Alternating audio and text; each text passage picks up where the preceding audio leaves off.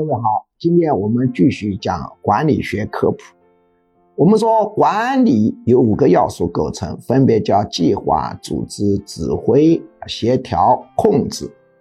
那么在组织这个里头，有一个很重要的内容，我觉得也必须科普的，就是组织结构的基本类型。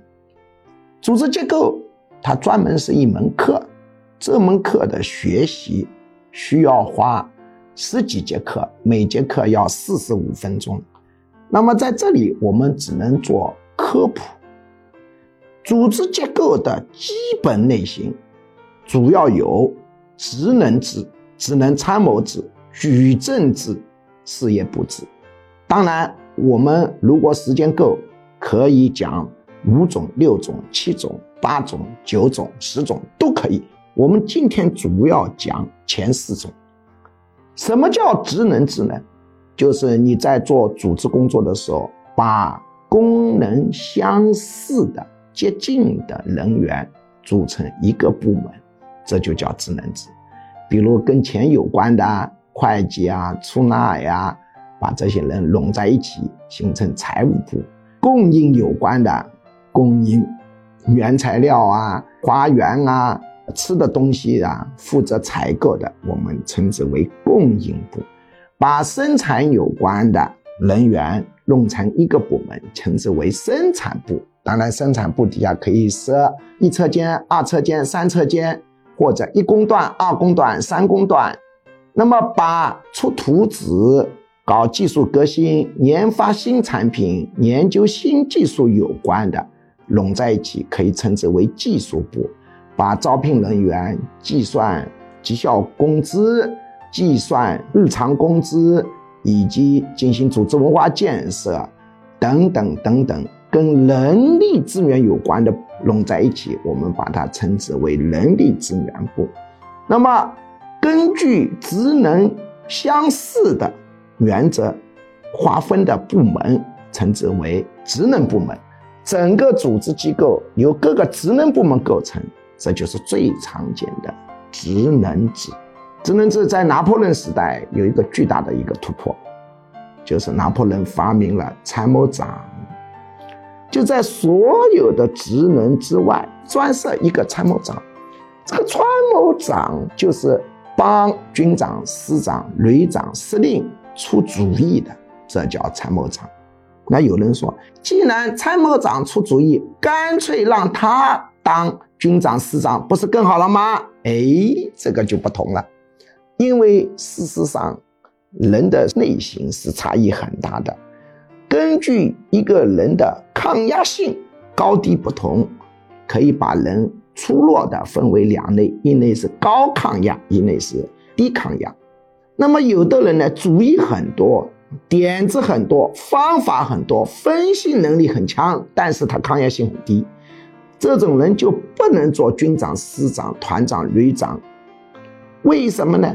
一旦他坐上这个位置以后，由于他抗压性低，情绪波动大，就会影响他的决策，影响他的分析问题的准确性，影响他出主意的效率。所以，像这样抗压性低、分析能力强、主意多的人，只能去做参谋长，但是他没办法做主官。那么在企业当中也有这种现象，有的人呢不让他当总经理的时候，他谈的点子、主意、方法都是蛮好的。一旦当上总经理，他的一个决策失误率啊就上去了。为什么呢？压力转化为情绪入侵决策，导致决策准确率下降。那么企业里头有没有设参谋长制的呢？少数企业干这个事。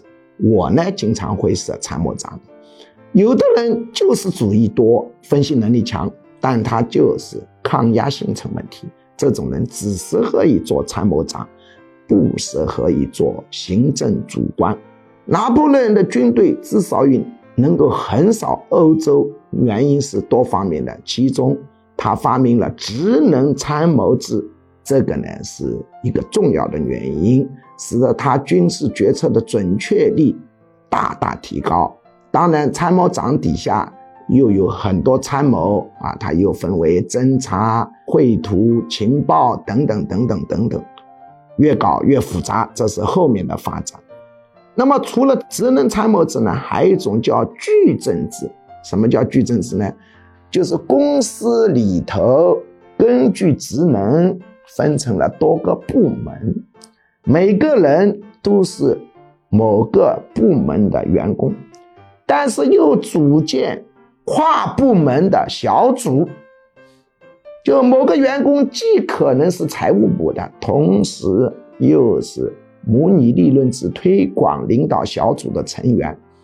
比如政府部门里头经常出现某某领导小组，这就是一个典型的矩阵制。这些小组的成员，他有自己的正式工作，同时又是这个小组的成员。这个小组呢？常常是临时的，当然也有的小组慢慢慢慢变成了长期正式的机构，也有的，但开始就是临时的。矩阵制的特点就是有各种跨部门协调的小组，临时产生，因任务而生，因任务而消，这就是称之为矩阵式。在一个组织体系当中，比较复杂的就是。把各个职能相同的人构成一个部门，然后又设立参谋体系，再根据任务的需要，再设立各种临时小组。这就是我们在企业中最常见的组织模型。那么这三个东西都已经上去，已经算是比较复杂的了。它的好处是这种企业不容易出事，缺点是运转成本高。那么第四种我们要介绍的呢，叫什么呢？叫事业部制。事业部制是什么意思呢？就是你底下的不是职能部门，也不是职能参谋职，也不是职能参谋职加矩阵式，而是每个底下就是一个完整的事业单位。比如你底下有各个子公司，每个子公司有自己的人财物产供销，构成了一个事业部。这个事业部单独核算利润，单独承担任务，A 事业部跟 B 事业部之间不存在着过多的互相协调关系、互相协同效应。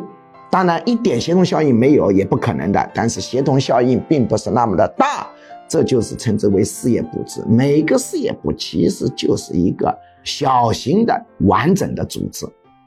如果以公司而言，每一个事业部就就是就是一个小型的总公司，那么在事业部上面，把一些共性的内容组成职能部门，就形成事业部职能制。底下都是各个事业部，每个事业部对应一个产品系列或者服务。比如这个呢是做心理咨询事业部，这个呢是心理培训事业部，这个呢是心理产品事业部。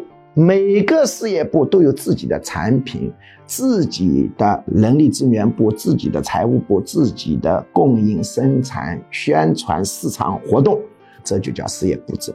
但是呢，由于呢资金需要集中，我总公司上面啊仅仅是财务部啊、行政部、投资部等等，那么这个就构成了一个比较完整的事业部的一个模型。当然，我们讲职能制、职能参谋制、矩阵制、事业部制，这是基本类型。其实之外还有很多，比方说二元制，在职能参谋制、啊事业部制或者矩阵制的基础上，再设一条控制线。最常见的就是苏联军队发明的政委系统。这个政委的话，跟参谋长是两件事啊。政委跟军长、师长、团长、旅长是平级的，他只管党务工作、干部选拔、思想工作，保证军队不走偏。